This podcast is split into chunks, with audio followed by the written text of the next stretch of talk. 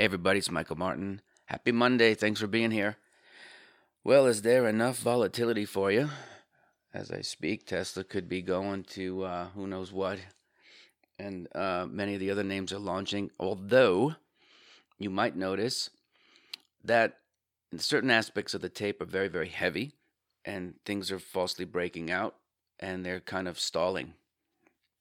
And so today's uh, discussion will go along the lines of I think you have to be, you know, look, if you're sitting at your desk and you're double clicking your mouse and putting your orders in, you know, you are the market, right? You're on top of things. So you can't get much closer.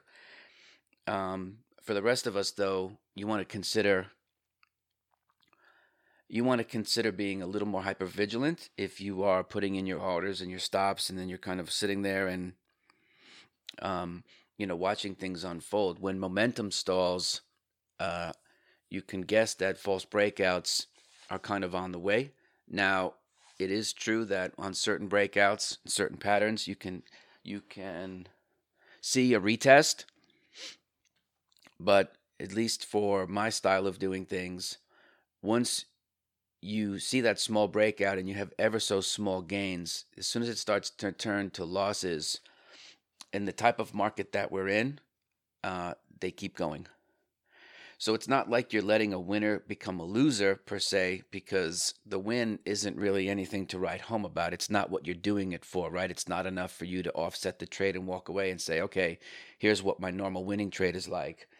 That adds up to my expected values and this and that. So, for the type of market that we're in, if you're not an investment advisor and you're in the space of creating alpha for people, uh, a couple things you might think of, you know, now might be a good time to try, you know, putting on half of your normal position because um, it's that kind of environment, right? Because you have to make the decision of risk on, risk off, and you do that on some level when you put your stops in, and you and the stops get hit, you're risk on, right? Somewhat automated, but when you're a chart reader, you kind of have to make a discretionary decision. Is this the environment that's amenable to my style of trading? You don't have to be a rocket scientist to figure out and see the names that are working because they get so much press. But, you know, the majority of names don't get written about. They don't get spoken about. People don't share on social media. But, you know, that part of the tape is kind of heavy.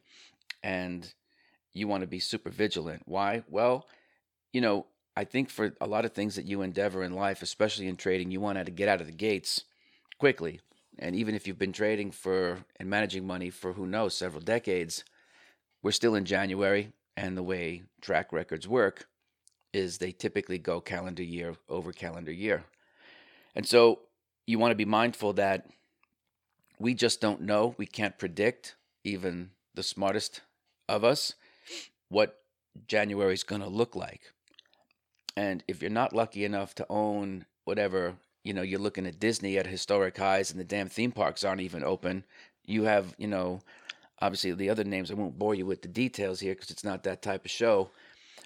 But those names will keep running. And then it's all the other ones, though, that will take away from that, right? So it makes no sense if you're up, what was it? You know, Tesla's up 33% in a week or something like that. So it's like typical day.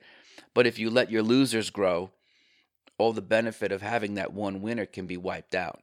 And then what you don't want to do is put yourself, because you can see it coming.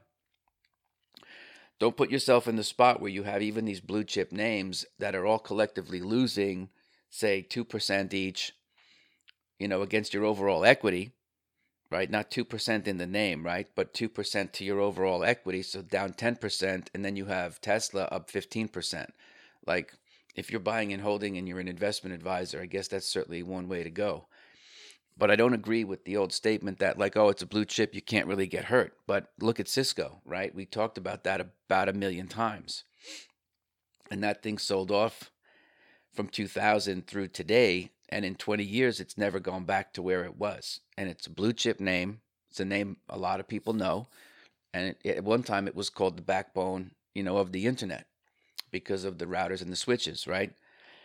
So, since we don't know ahead of time how things are going to unfold, be very vigilant about cutting those losses super quick, letting your winners run.